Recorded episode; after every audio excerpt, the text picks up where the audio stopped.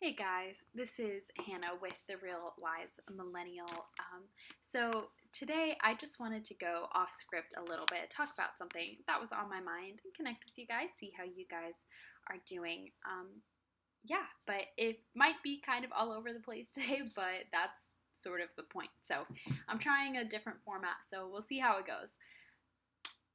What I was thinking about was everything you do doesn't have to be productive for it to have value to you. You know, maybe somebody just needs to hear this today. Like, just you don't have to make money off of your hobby for it to be important. You know, doing something just because you get pleasure out of it should be enough, you know? Like you don't have to work every day of your life of every sorry, you don't have to work every day of the week and drive yourself to the bone.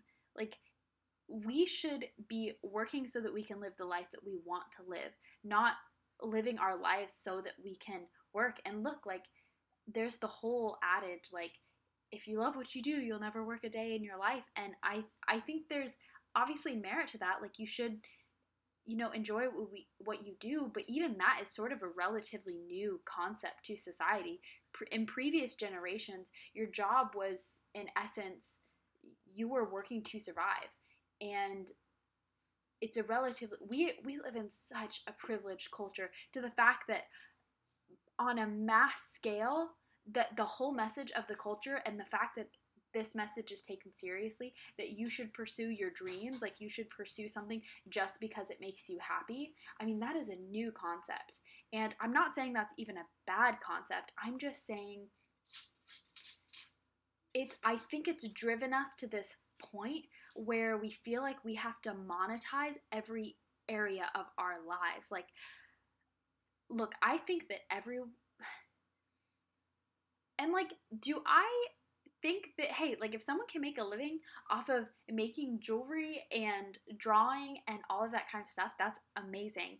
And I'm not saying that you shouldn't be productive or, like, that you shouldn't make extra money if you can. You know, I think everyone has to be productive to some level, to some degree. Like if a man doesn't work, then he shouldn't eat. I I believe that.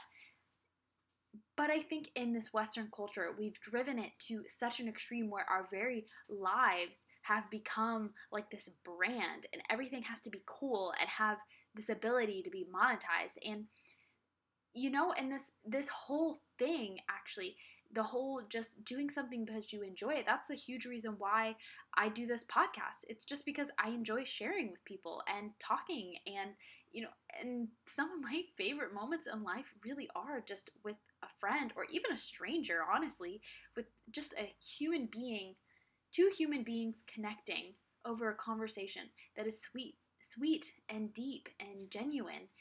And like look that might not be somebody else's idea of fun, but that's that's kind of my point. Like your idea of fun doesn't have to look like someone else's.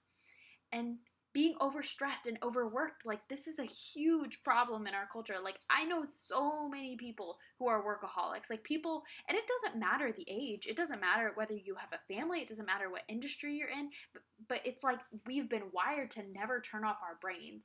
And I don't know. Maybe I'm just talking from my experience, or just it could be within my social group. But even I can have trouble turning things off because there are just so many different avenues and I'm just like, "Oh, I need to make money and I need to be successful." And it looks like everyone else is hustling and and there's just this like feeling of I am behind if I'm not working three jobs and going to school and working out and have, you know, a six pack and having a vibrant social life and like